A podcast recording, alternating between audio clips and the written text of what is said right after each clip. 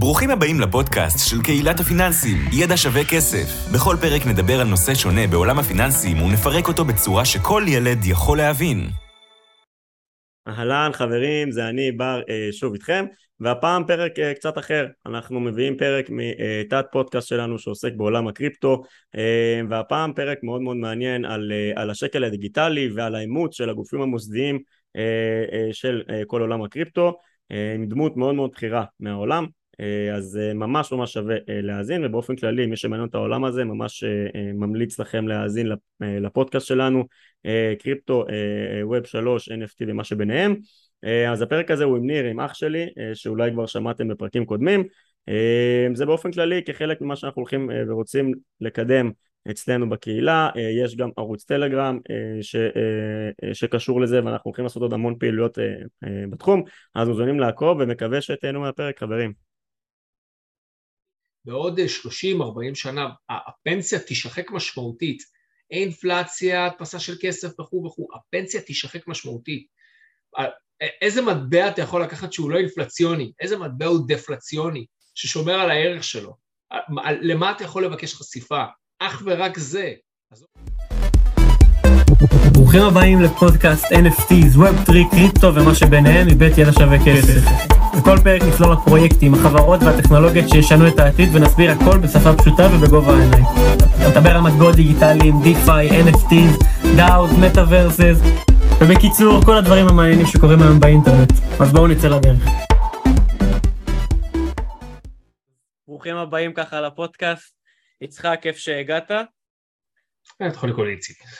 איציק, יאללה. איציק, איציק, אה, למי שלא מכיר את איציק, אז איציק משקיע בקריפטו משנת 2017, אה, הוא עובד בתעשייה גם בערך מאותה שנה, אה, עבדת בתפקידים בכירים באיטורו בשנים האחרונות, כיום אתה director of sales ב Silver Castle, שהיא חברה ציבורית למי שלא מכיר, והיא בעצם בית השקעות לנכסים דיגיטליים. אז ספר לנו ככה קצת, אה, אם תרצה, טיפה על התפקידים שלך בעבר באיטורו, ועל מה אתה עושה בעיקר היום אה, בסילבר קסטל, וטיפה יותר גם על סילבר קסטל.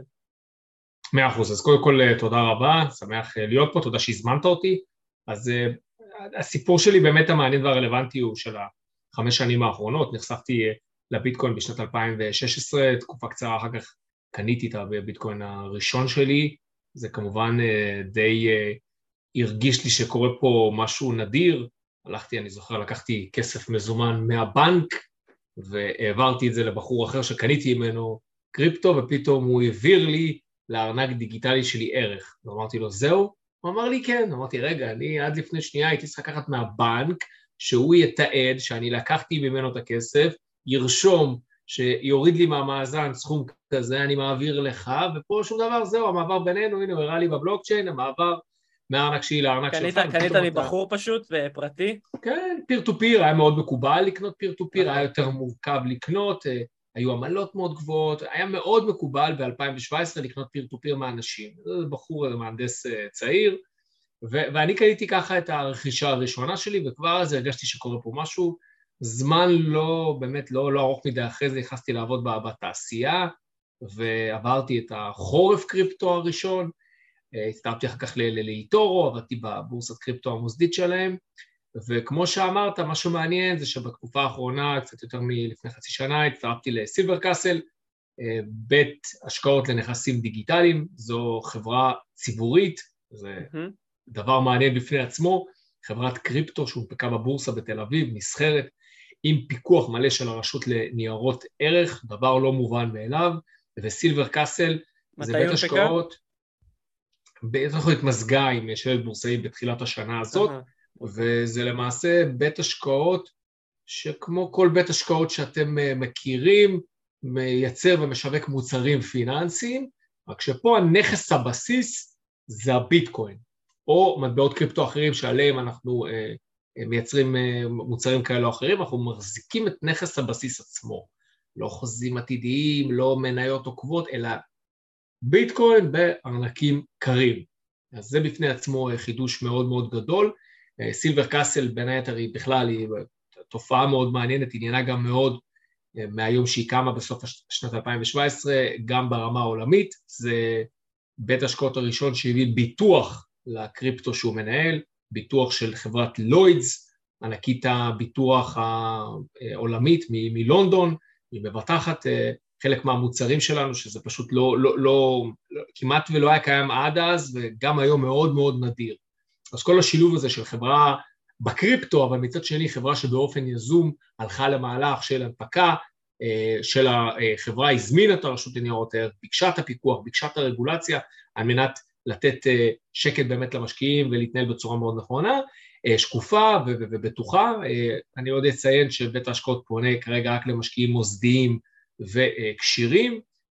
בין היתר אחד הדברים גם המעניינים סביב הדבר הזה זה שאנחנו קיבלנו רישיון להנפיק אותו ממש שבועות קרובים אג"ח ביטקוין ראשון, שזה מוצר בפני עצמו גם שעורר הרבה עניין אה, גם בעולם, יאפשר לכל אה, לקוח לקנות, ליטרלי לקנות דרך חשבון הבנק שלו ביטקוין, זאת אומרת הוא לא מוציא את הכסף לשום מקום, דרך החבר אה, בורסה לצורך העניין הבנקים, גישה לקניית ביטקוין, כמו כל מניה אחרת, ניר, שאתה רוצה לקנות, ומה שקורה מאחורי הקלעים זה שאנחנו הולכים, קונים בשמו אצל broker דילרים, מאחסנים את זה אצל custodians, וגם עושים redemption יומי, זאת אומרת יש יציאה יומית ממש אחד לאחד כנגד מחיר הביטקוין.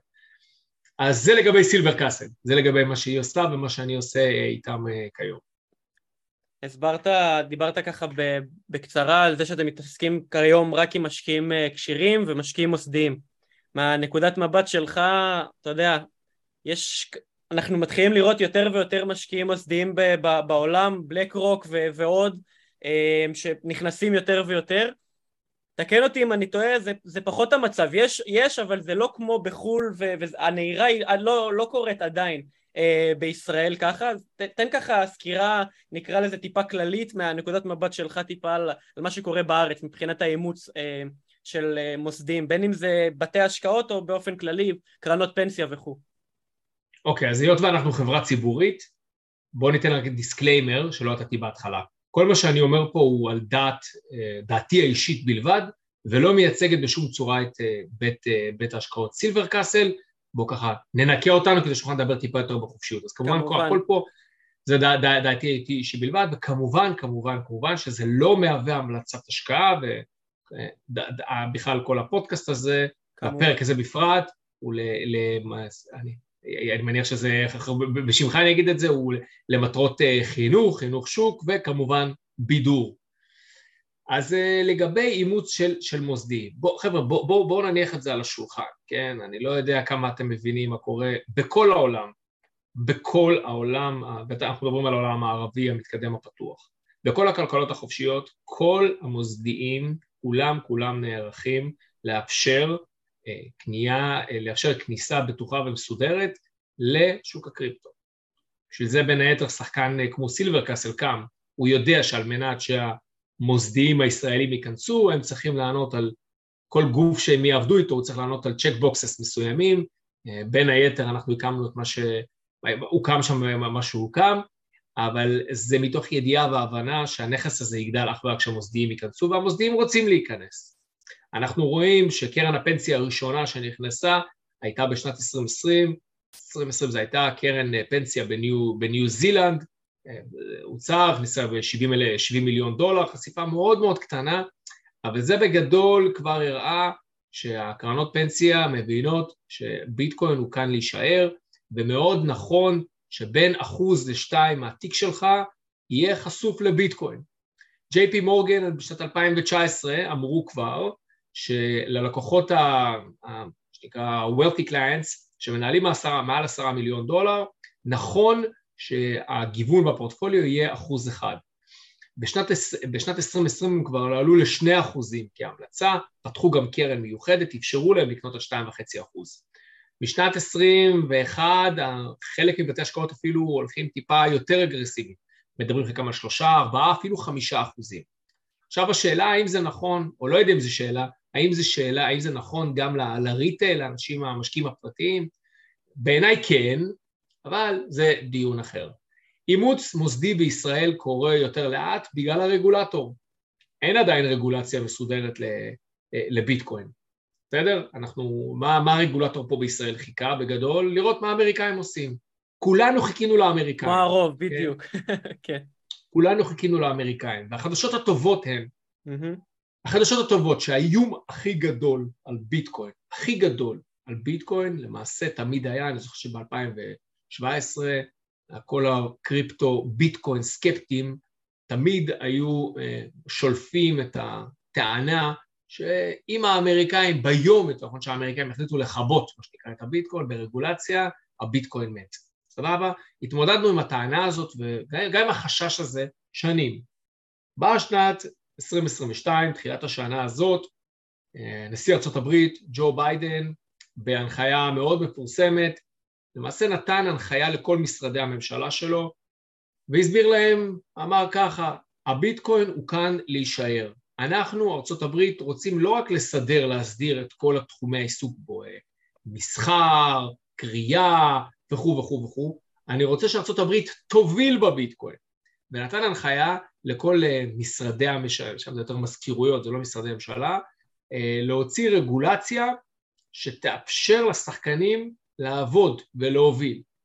וזה למעשה, זה, זה קו פרשת מים, לדעתי זה היה באזור חודש מרץ השנה, זה קו פרשת מים, כי האיום הכי גדול על הביטקוין זה לא היה סין, ראינו מה קרה לפני שנה בסין, סין יצאו בדיוק ההפך, עשו את ההפך, וזה לא הרג את הביטקוין. זה לא, זה לא הפיל, עזר, בדיוק.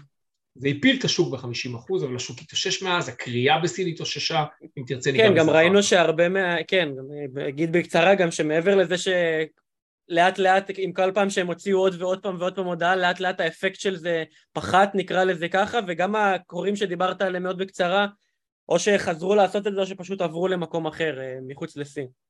אמ- אמ- עלית על הכל, בהתחלה הם באמת כולם עזבו, עכשיו חזרנו, ראינו שלפני שהיה איסור על קריאה ומסחר של ביטקוין בסין, כוח הקריאה הסיני בתוך סין עמד על קצת מעל 50% מכל ההאש רייט. זה מטורף.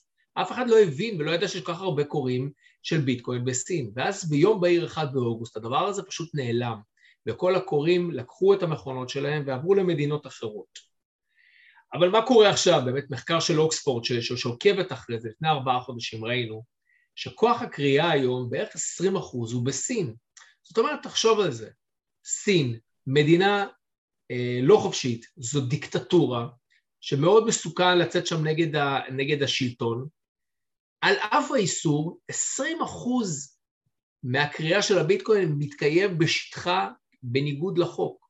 זאת אומרת, כמה הדבר הזה יש לו ערך וכמה אנשים מוכנים להסתכן בשביל לקרות כי זה כדאי, כי יש פה, יש פה value מאוד מאוד גדול, ועדיין הם יודעים שהם מסכנים את עצמם. אז הסינים ניסו לאיים את שוק הביטקוין, לא הצליחו.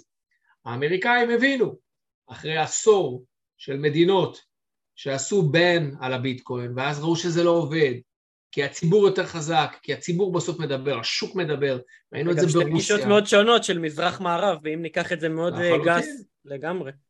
סין עשתה, אתה יודע, יש את המשפט המפורסם של מייקל סיילור שאומר, סין עשתה טעות של טריליון דולר. ברגע שהם למעשה, תחשוב, זה ה... קוראי הביטקוין, הם הבנק הפדרלי של העתיד. למה הם הבנק הפדרלי או הבנק המרכזי של העתיד? כי מה עושים בנקים מרכזיים? הם מדפיסים את הכסף. אחד, ה... אחד, ה... אחד המנדטים שיש להם זה להדפיס כסף. אז עכשיו לקחת את אותם קוראים שמדפיסים את הכסף של העתיד, ותכף אנחנו ניגע בזה אחר כך, האם ביטקוין יהיה כסף של העתיד ומתי להערכתי, והם למעשה הוציאו אותם מחוץ למדינה. זו טעות של טריליון דולר, אבל בוא, בוא, בוא, בוא לא ניגע בזה עכשיו. כן. אז כמו שאמרת, מוסדיים מאמצים, ראינו את זה בכל הרמות. אנחנו יודעים שקרנות פנסיה, פידליטי, אתה ציינת מקודם, בלק רוק, אתה יודע, פידליטי זה אה, מנהלת הכספי פנסיה ה-401k האמריקאית הכי גדולה, והיא מאפשרת, היא מאפשרת היום למי שרוצה גיוון בפנסיה שלו, אה, חשיפה לביטקוין. הלוואי וזה היה אצלי ככה, הלוואי ואני יכולתי בפנסיה שלי היום לבחור, כי ברור לכולם, לכולם ברור, שבטח ברוב המאזינים שבקבוצה אה, שלך, ניר, אה, סך הכל ג'נריישן Y ו-Z, בעוד 30-40 שנה הפנסיה תשחק משמעותית. אינפלציה, הדפסה של כסף וכו' וכו', הפנסיה תשחק משמעותית. איזה מטבע אתה יכול לקחת שהוא לא אינפלציוני? איזה מטבע הוא דפלציוני, ששומר על הערך שלו?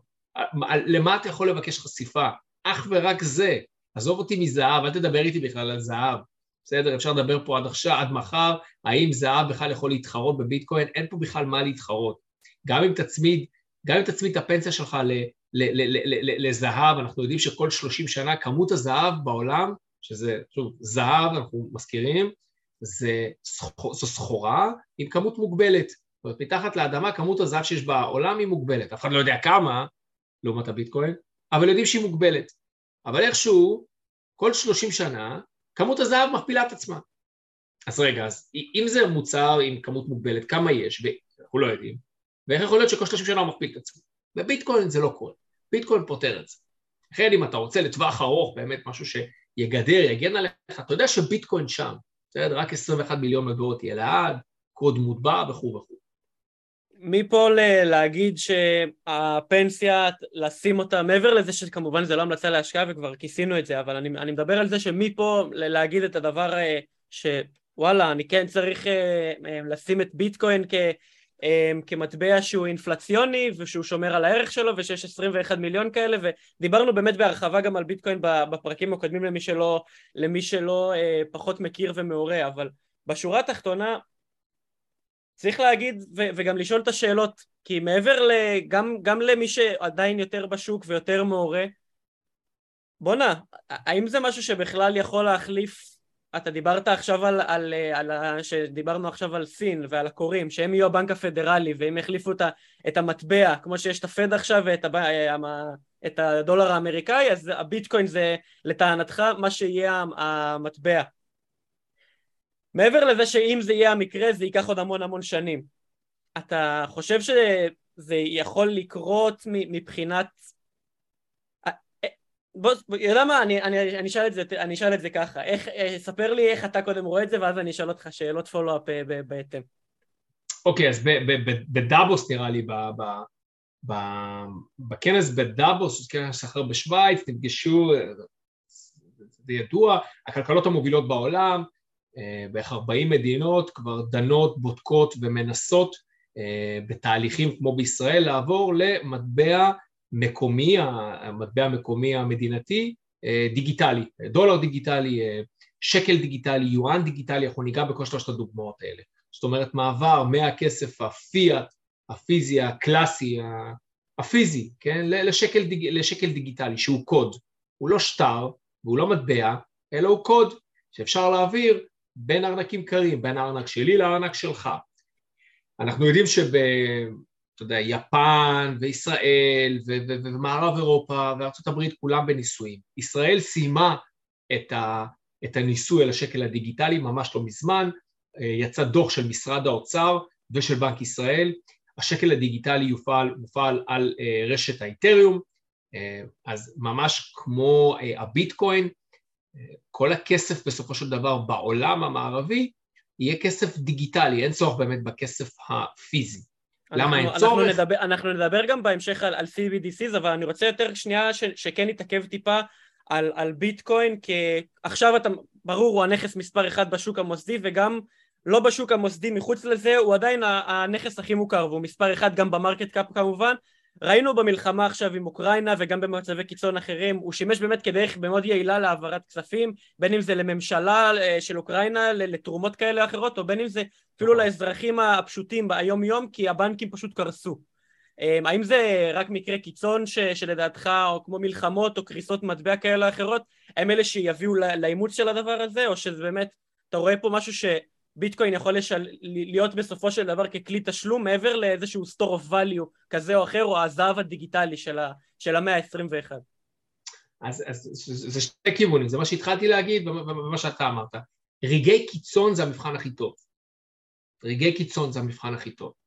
אם אני יודע שברגע האמת אני היום אזרח רוסי או אוקראיני, בוא ניקח את הרוסים לדוגמה, בבת אחד, ממש בסוף פברואר, ב-24 לפברואר מתחילה המלחמה, כמה ימים אחרי זה סנקציות כלכליות על האזרחים הרוסים משתי כיוונים, אחד, המערב, שתיים, הממשלה שלהם. יושב האזרח הרוסי ושואל את עצמו, רגע, המערב מקשה עליי לסחור עם אה, מוסדות פיננסיים אחרים. הממשלה שלי מקשה עליי להוציא את הכסף מהבנק. זאת אומרת, אבל אני, אני, אני, כן רוצה, אני כן רוצה להזיז את הרובל הזה, הערך שלו הולך ונפגע, הערך שלו נשחק, הוא נחתך בחצי, בשתי שליש וכו' וכו', רגע, מה אני עושה? ומה שקרה זה שבתחילת מרץ הפר רובל ביטקוין היה בשיא של שלוש שנים. מה אנשים עשו? אמרו, רגע, אם הערך של הרובל ממשיך להיפגע, בואו נקנה ביטקוין. הוא, הוא יחזיק לנו, הוא, הוא ישמור על הערך שלו. זה האזרחים הפשוטים. שתיים, זה האוליגרכים. הגבילו את הרוסים, הגבילו את ההוצאה של דולרים, בכלל קניית דולרים עד עשרת אלפים דולר, וגם אותה כמות להוציא מחוץ לגבולות ארה"ב. אז באו אותם האוליגרכים שכולם פשוט נהרו וברחו מרוסיה, אתה יודע, זה היה, זה פשוט היה מדהים לקרוא את הדיווחים, אמרו רגע, אנחנו מחזיקים אה, דולרים, אה, מגבילים פה, אה, מגבילים פה הוצאה של דולרים החוצה, אז כולם קנו ביטקוין, האמירו לביטקוין, וברגע שיש לך ביטקוין זהו, אתה, אתה, אתה בשוק הגלובלי, אתה בחוץ, אתה במערכת מבוזרת שאף אחד לא שולט, הכסף שלהם לא ישב בבנקים רוסים ובמוסדות רוסים או במוסדות בינלאומיים כאלה אחרים של מדינות אחרות, אתה יושב בביטקוין. אחר כך, אתה יודע, כבר המירו כנראה למטבעות אחרים, אבל הביטקוין הציל אותך, כאילו, על ביטקוין אתה תמיד יכול לסמוך. הביטקוין, אי אפשר להטיל עליו סנקציות. אי אפשר לארנק הפרטי שלך, אם אתה מחזיק את הביטקוין אצלך, אף אחד לא יכול לקחת לך. זה כבר כוח של ביזור. ברור, ברור. זה, זה יושב, אתה יודע, הסיסמה יושבת אצלך בראש, ואתה מתחבר ל, ל, לרשת הבלוקצ'יין, ושם יושב הכסף שלך. עכשיו, זה, זה, זה, זה ה-case study הכי טוב, אם אתה ברגע האמת יכול לסמוך על מישהו על משהו, אתה אומר, אוקיי, הוא כנראה יהיה איתי לעד, כי ברגעים שאני הכי צריך אותו, הוא שם, הוא הוכיח את עצמו.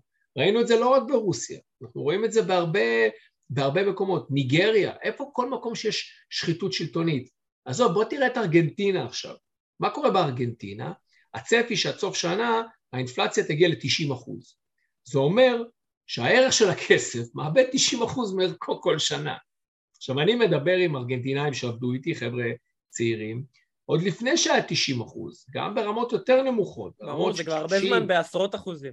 נכון, בין 30 ו-20 אחוז. מה עושים, מה עושים הארגנטינאים הממוצעים, ממוצעים, כשהם מקבלים שכר? הוא היה מספר לי, הם מספרים, סיפורים מאוד מעניינים. או לקריפטו, אבל לפני זה מטבע זר, בוא נברח קודם כל מהמטבע המקומי.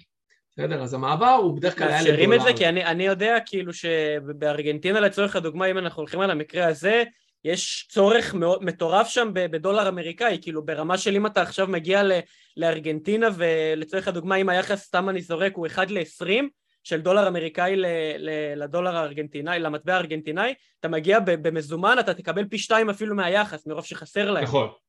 נכון, נכון, נכון, נכון. אז, אז הם באמת מצליחים לעשות את, ה, את, ה, את ההמרה הזאת? אני חשבתי שהם ממירים את זה לקריפטו כי זה ה...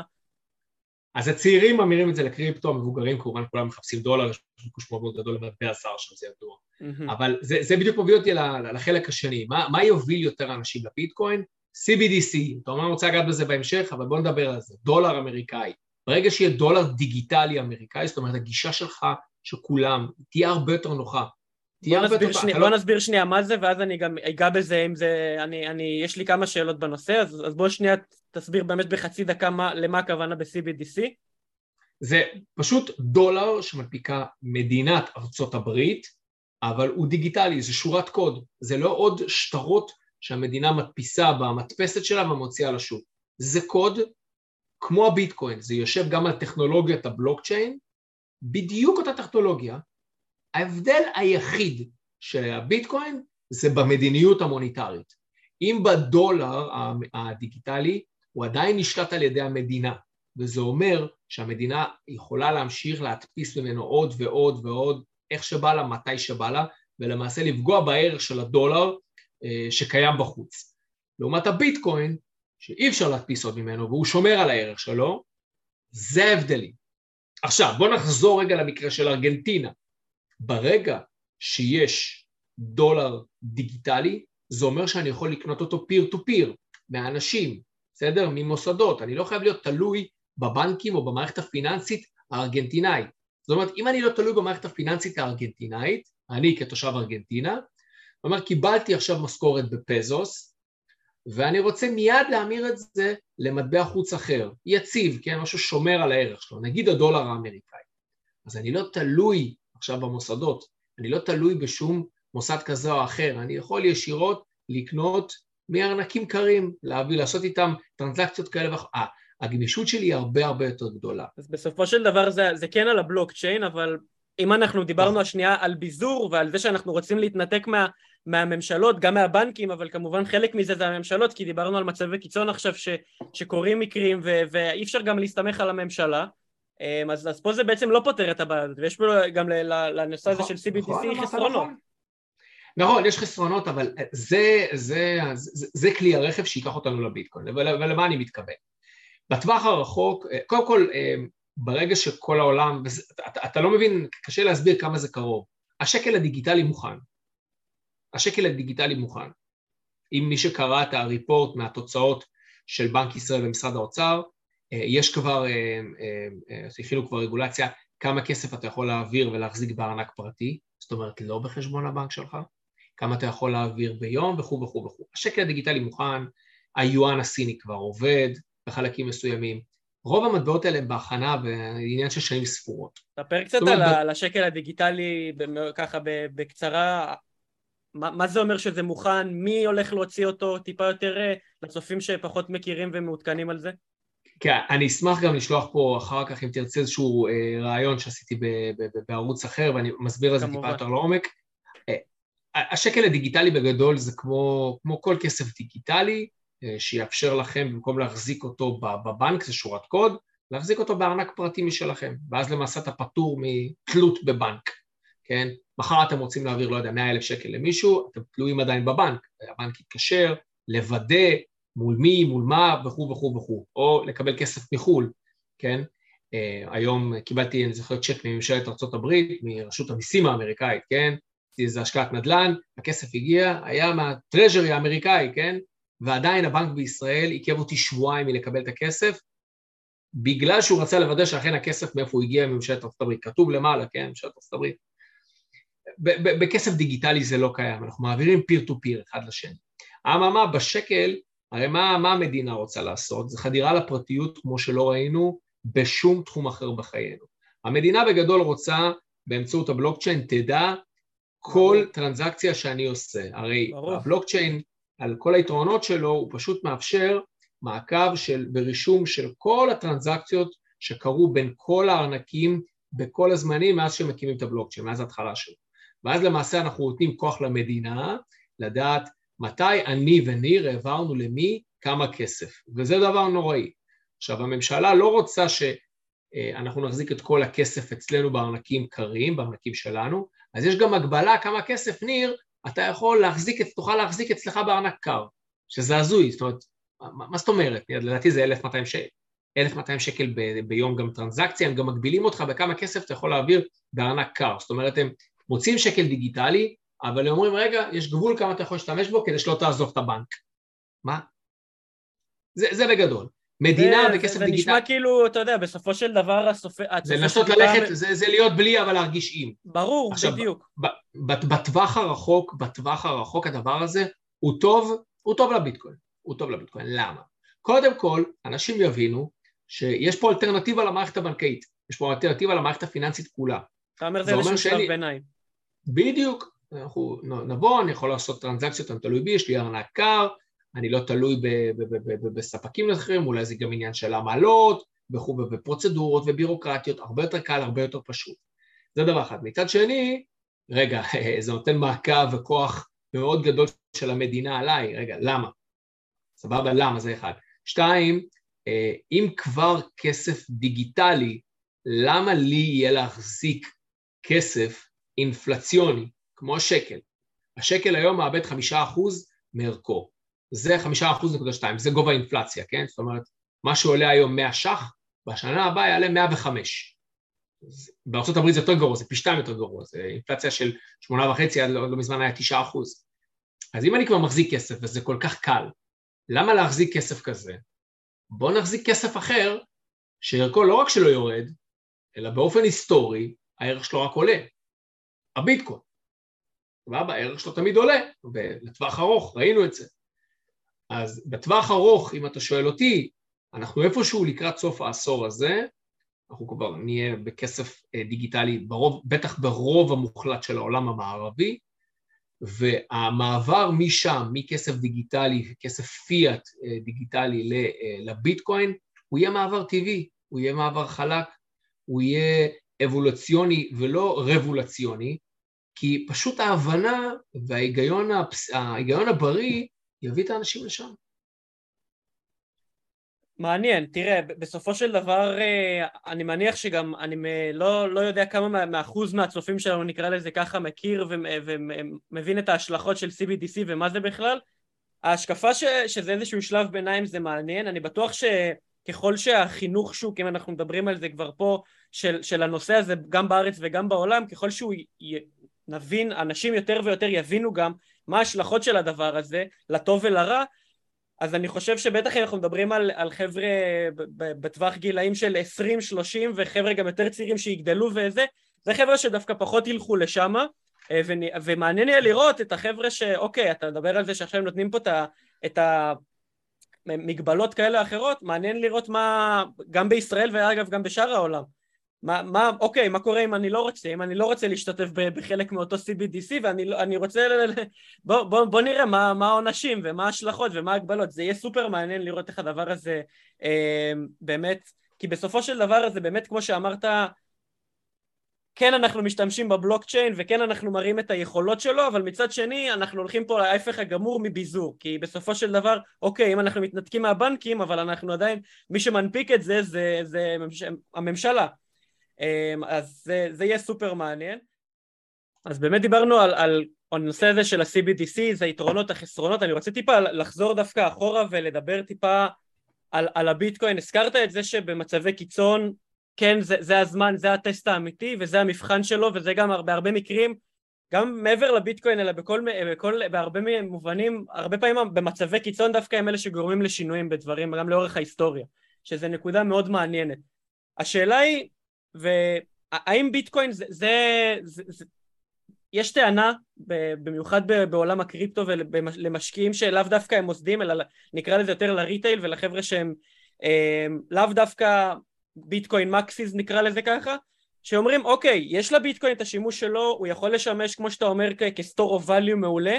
השאלה היא אם הוא בכלל כלי לתשלום כי בסופו של דבר מעבר לזה שהוא עובד כיום ב- ב- עדיין והוא לא מתכוון להשתנות, בטח שלא בזמן הקרוב מ-proof of work, האם הוא, הוא יכול לשמש בשורה התחתונה ככלי תשלום יעיל אה, להעברות ו- ולהיות כמו שאמרת בהתחלה עם, ה- עם הקוראים הסינים, המטבע ה- ה- העיקרי בעולם אה, ולהחליף את הדולר האמריקאי?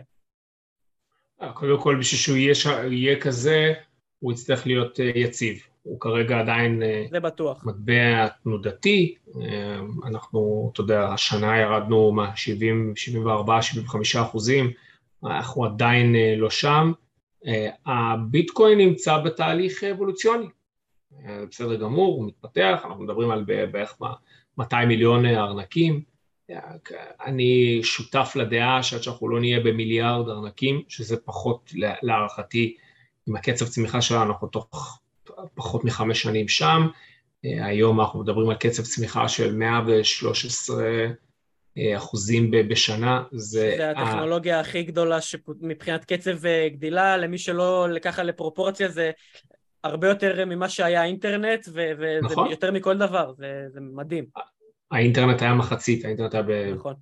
כשהיה לו, כשלאינטרנט היה 200 מיליון משתמשים, בשנת 97 בערך, קצב הצמיחה של האינטרנט עמד על בערך 60-65 אחוז בשנה, זאת אומרת הביטקוין זה הטכנולוגיה עם הקצב צמיחה הכי גדול בהיסטוריה המודרנית כפי שאנחנו מכירים אותה.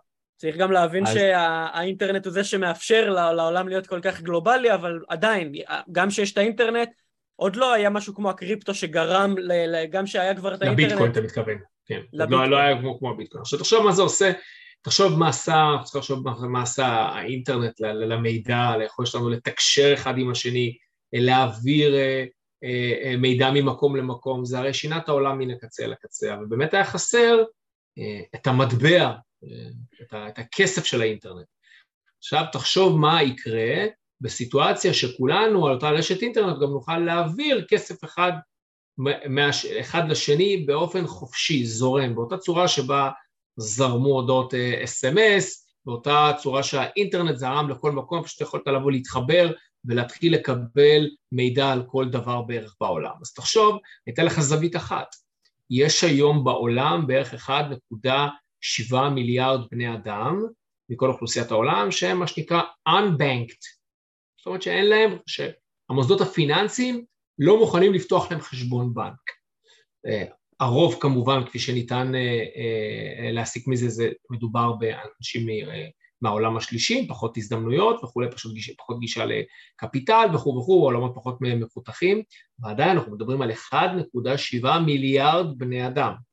עכשיו, מה קורה ברגע שאתה... מדינות מערביות, מח... שנהיות תנועות כאלה של חבר'ה שכמו כמו הפודקאסט המאוד מפורסם בנקלס, שזה בדיוק זה, זה חבר'ה שהם מורדים ואומרים וואלה, אנחנו לא, וזה פודקאסט שהוא לא איזה מחתרתי או משהו, זה פודקאסט בין המצליחים כיום ב... ב... בעולם, וזה, הקונספט שלו זה בסופו של דבר מה שאתה מתאר פה, לאו דווקא מכורח המציאות ומזה שהמדינה שלהם לא זה, רוב החבר'ה שם הם ממדינות מערביות, מארצות הברית וכו'. אז כן, אז כש, כשמחברים כמות כזו גדולה, מכניסים, אתה יודע, אתה פשוט מגדיל את העוגה, אתה מגדיל את העוגה, זה מה שנקרא להגדיל את ה... יותר שחקנים משתתפים, יותר הון, יותר קפיטל, יותר ידיים, יותר מוחות, יותר ראשים וכו' וכו'. אנחנו, מה, מה אנחנו עושים לכלכלת העולם ברגע ש-1.7 מיליארד בני אדם נכנסים למערכת הזאת? בזעיר אנפין אפשר לראות את זה באל סלבדור. אמנם הניסוי בתחילת דרכו, אבל תחשבו מה הקונספט, אני רוצה לתת לכם דוגמה את אל סלבדור. אל סלבדור זה מדינה במרכז אמריקה, מדינה ענייה. זו המדינה הראשונה בעולם שהחליטה שהביטקוין הוא מטבע לכל דבר ועניין. באותה מידה שאפשר להשתמש שם בדולר, משתמשים גם בביטקוין כמטבע חוץ. החליט הנשיא שלהם, אמר את הדבר הבא, תשמעו, בערך שליש מהתושבים שלי הם אנשים עניים, הם unbanked. המערכת הפיננסית גם ככה היום לא מאפשרת להם, לא פותחת להם חשבונות בנק. אז אתם מבקרים את זה שאני מכניס את הביטקוין, לפחות זה שאני מכניס את הביטקוין, אני פותח לכל אחד חשבון שם. לפחות פתאום יש להם חשבון והם יכולים לפחות להתחיל לעשות טרנזקציות שהם לא יכלו לפני זה. ומה הוא עשה? הם פתחו את הארנק המפורסם שלהם, הארנק הממשלתי, ונתנו לכל אזרח לדעתי איזה 50-60 דולר, שזה לא מעט כסף בכלכלה המקומית שם, אה, בשביל לפתוח, בשביל לקבל את הכסף הזה, אתה צריך לפתוח את הארנק הקר הזה שהממשלה אה, אה, הנפיקה, הוא לא, לא בדיוק ארנק קר, אבל זה הארנק שהממשלה הנפיקה לכל אזרח, ואז למעשה, אוקיי, לכל אחד יש ארנק דיגיטלי עכשיו, וכל אחד יכול לשלם עם הביטקוין במכולת, למיסים וכו' וכו' וכו', אבל פתאום יש לך 30 אחוז מהאוכלוסייה שהם שחקן, שהם פתאום יכולים להיות שחקן, וזה הולך לשתי הצדדים, שני הצדדים מרוויחים, גם הם וגם כל השאר שלא יוכל לעשות איתם עסקים בשום צורה. זה צד אחד. צד שני, הנה עוד צד, הצד הקלאסי. באל סלבדור בערך 25 אחוז, גם 30 אחוז מהאוכלוסייה לא עובד באל סלבדור עצמה, הם עובדים בארצות הברית ושולחים כסף הביתה. מהגרי עבודה אה, קלאסי, כמו שאנחנו מכירים, הם מדינות אה, לא מפותחות. אממה, הכסף שהם מרוויחים ושולחים בחזרה הביתה, בערך שישה, שבעה אחוז הולך לעמלות, כאילו לפעמים שמונה אחוז, ווסטרן יוניון, הבנקים, המוסדות הפיננסיים. בא הנשיא שלהם, ובצדק, אומר, רגע, אני גם ככה מדינה ענייה, אני גם ככה האזרחים שלי עובדים מאוד מאוד קשים, אנחנו משלמים פה עמלות מטורפות על מישהו שלא באמת נותן לנו ערך אמיתי, מה הוא עשה? הוא לא באמת הלך והעביר את הכסף שאותו עובד מאל סלבדור נמצא בארצות הברית, נתן לבנק או לווסטרן יוניון, מה, הוא לא רץ בחזרה והעביר כמו פעם, כן, למשפחה שלו, זה הכל גם ככה דיגיטלי. לא אם זה הכל ככה דיגיטלי, בואו נעשה את זה בביטקוין, הביטקוין פותר את זה. ותראה כמה כסף הוא חסך, כמה כסף הוא משאיר לאזרחים שלו בכיס, אה, מעמלות לפקידים שלא באמת נתנו ערך אה, לאותם אה, עובדים בתהליך העברת הכסף, ומצד שני הוא הביא חלק ארי מהאוכלוסייה, פתח להם את האופציה להחזיק מה שנקרא חשבון בנק, שזה ארנק דיגיטלי, זה חשבון בנק מעל איכשהו שלך.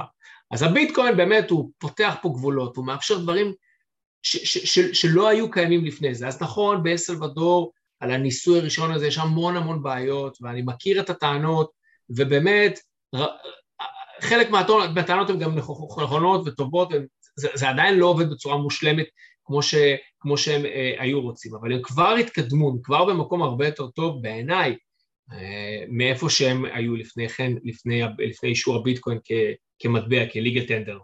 אז באמת למדינות כאלה זה איזושהי אלטרנטיבה ש, שכן קיימת, ואני ידעתי עוד לפני שהגעת לפודקאסט שלא סתם אתה, וגם מהיכרות שלנו, ידעתי שאתה לא סתם אתה דירקטור אוף סיילס ואני יודע איך אתה מדבר ומתראיין אבל אני כן חשוב לי גם להראות את הצד השני. אה, ודיברת על זה שזה לא היה מושלם ושיש חסרונות ושעדיין דיברת מאוד בקצרה על כמובן על התנודתיות אבל יש פה הרבה מעבר לזה. אה, ולאו דווקא על הביטקוין אלא לקריפטו באופן כללי. אה, אז, אז אני כן רוצה לכסות ולדבר פה כדי לתת באמת את התמונה לא, לא החד צדדית הזאת של מה חסר כיום ו- וטיפה לדבר על החסרונות אמ, גם של ביטקוין וגם של שוק הקריפטו באופן כללי פשוט מה לעשות כרגע ביטקוין ואיתרם זה השחקניות הכי משמעותיות אז אה, כן קודם כל אני עושה סיילס כי אני אוהב אנשים ואני, אה, ואני אוהב לעבוד עם אנשים. אה, על הביטקוין אני כמובן, בואו בוא נדבר על החסרונות של הביטקוין. אז אמרנו הוולטיליות שלו, זה אחד. שתיים, לקנות ביטקוין היום. לא נוח, לא נוח. בסדר? זה עדיין ה user, אתה יודע, האינטראקציה שלך עם, עם, עם הפלטפורמה הזאת, עם התשתית, לא נוחה. אבל זה בסדר, זה אבולוציוני. אני בשנת 94, אבא שלי חיבר אותי ואת אחי לאינטרנט, אני לא יודע, אתה כנראה לא זוכר, אתה צעיר, אבל אתה יודע מה פעם היה צריך? אני, אני עוד לא נולדתי. בשביל... כן, פעם בשביל להתחבר לאינטרנט, היית צריך לקחת איזה כבל מעצבן של מודם, אף אחד בבית לא יכול לדבר בטלפון, היה את הרעש ה... שהוא, היה מתחבר אה, לרשת האינטרנט, היה עושה כזה רעשים וכולי, אף אחד לא יכול לדבר בטלפון, לוקח כמה דקות, כל החיבור הוא היה פרוצדורה מאוד לא נוחה. אז אם היית שואל בשנת 94, 5, 6, מה יהיה עם האינטרנט הזה, זה היה נראה לך משהו שהוא לא, לא ברור איך הוא יהיה scalable, כי סבבה, אז אני באתי מבית עם אבא שאוהב גאדג'טים והוא מהנדס ובית מאוד מאוד uh, סביב האלקטרוניקה וכולי, אבל, אבל מה, מה קרה לכל מי שלא? אז הם, הם פחות היו מחוברים, לא היו חלק מהדבר הזה. וביטקוין עובר את התהליך האבולוציוני הבדיוק זה, הוא כרגע לא נגיש, הוא כרגע לא נוח, אבל זה הכל בפיתוח. היום תשים לב שיש, צריך לשים לב, לעקוב אחר איפה הולך הטאלנט. איפה הולכים הכישרונות, במה הם מתעסקים, במה הם עובדים. אנחנו רואים שבתעשייה הזו שאתה מסקר הרבה, ווב שלוש מה שנקרא, והביטקוין, תראה כמה, כמה טאלנטים, כמה מוחות, כמה מפתחים עובדים היום על פרויקטים, באמת פרויקטים מהפכניים, בשביל להנגיש את זה, כי הרי מדובר במשהו אמיתי, מדובר בטכנולוגיה הכי גדולה מאז האינטרנט, זו תשתית שלמה. לכן מזה אני רגוע. אי אפשר לראות את כל הפתרונות באמת באבולוציה מאוד כל כך גדולה, זה, זה, סליחה, במהפכה כזו גדולה, לוקח זמן לדברים להתבשל, וזה נבנה נכון, זה נבנה הדרגתי, וזה גם לא נבנה על ידי גוף ריכוזי אחד, וזה היופי שבדבר. אני מזכיר לך שגם בווב אחד, באותה תקופה בשנות ה-90, מה היה? מה היה האינטרנט? באותה מידה שיכולתי לקרוא משהו בעיתון, היה פשוט עיתון דיגיטלי. לא היה בה שום דבר מיוחד, ובאמת הטענה הייתה בשנות ה-90 שאוקיי, זה לא נוח לשבת עם מחשב, אגב, לא היה לפטופים, כמעט ולא היה לפטופים, לקחת את המסך הענק הזה, ואת המקלדת המחוברת, ואנשים אמרו, בואנה בבוקר, כשאני שותה קפה, לא נוח לי לשבת הרי מול מסך כזה ולקרוא את העיתון. אני מעדיף את העיתון שלי, אני יער, אני יכול להזיז אותו, אני יכול לשים אותו עליי, אני יכול בשכיבה, אני יכול בישיבה, וכו' וכו'. ואלה היו הטענות. זה לא כזה יקר, בטח שבהתחלה, מחשבים ודברים כן. כאלה, לא היה לזה... הטענות היו נכונות, אבל היה ברור שהאינטרנט ועולם המחשוב הולך למקום אחר. אבל גם פה בביטקוין, כרגע לא נוח, אבל התהליך, כל התהליכים הם בפיתוח, אז שים לב גם איפה עולם הארנקים נמצא, איפה עולם הארנקים היה לפני כמה שנים, איפה, אתה יודע, לפני רשת ה Lightning איפה היינו, איפה אנחנו היום. אז זה, אם אנחנו מדברים על הצד הזה, אני הייתי פחות מוטרד, הייתי פחות מסתכל על זה כחיסרון, פשוט תהליך הדרגתי של פיתוח. אז יש לנו את, את העניין של מעבר לתנודתיות, יש לנו את, את החוויית משתמש, את ה-UX UI שזה נכון. עוד לא שם, אה, ואתה מדבר גם בסופו של דבר, צריך גם להתייחס לעובדה שכרגע מבחינה עובדתית, ככלי תשלום, זה, זה, זה רחוק מלהיות שם, אה, בין אם זה בארץ ובין אם זה בעולם, אז, אז גם עד שהדבר הזה יקרה, אם בכלל, בין אם זה יהיה ביטקוין או מטבע אחר, זה ייקח המון המון זמן. אה, מבחינת עוד דברים ש, שאתה, כי זה השלושה העיקריים והמרכזיים שכל הזמן חוזרים עליהם. יש פה עוד דברים שאתה חושב דרושים, או שאתה אומר, טוב, יש לנו פה איזשהו תהליך שלוקח זמן, אה, אנחנו דיברנו על הקצב צמיחה המדהים שלו, ו- ופה זה מסתכם. אה, נראה לי זה הבעיות המרכזיות, ודווקא, וטוב שהצבעת עליהם ישר. אני, אני שמח שלא הלכת לדברים, ה, למה ש...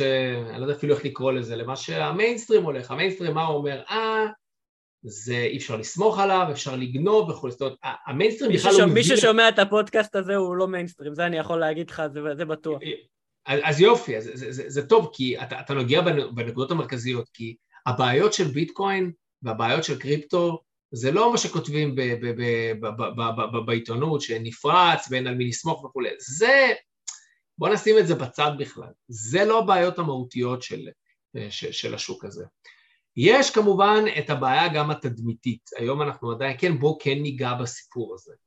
האיום על הבנקים כל כך גדול שהפרופוגנדה מצד התקשורת ומי ש, שנהנה מהכסף של הבנקים, בעיקר כספי הפרסום, הפרופוגנדה נגד הביטקוין וגם נגד הקריפטו היא פשוט איומה, היא פשוט איומה. אני שמעתי היום עיתונאית פה בישראל שהתראיינה, אה, ואנחנו מכירים אותה, לא משנה משמע, היא פשוט מגיעה עם אג'נדה לכל כתבה, אז הקריפטו פשוט לא מעניין אותה, היא יש לה אג'נדה, היא באה איתה מהבית, אתה רואה את זה בכל הכתבות. וזה כל מה שחשוב.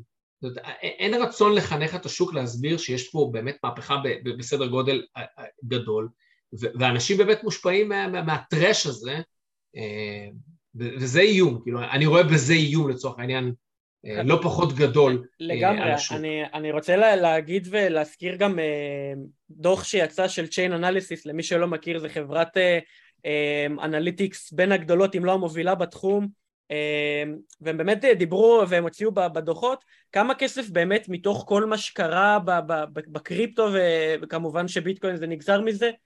כמה כסף מכל הטרנזקציות ומכל ה volume שקרה הוא בין אם זה AML ובין אם זה כופר ובין אם זה כל הדברים האלה, כל ה, הדברים ש, שהפרופגנדה הזאת ש, שמתייחסים אליה. בסופו של דבר אם מתייחסים לזה, זה, אני, אני אוציא ואני אתן לינק ל...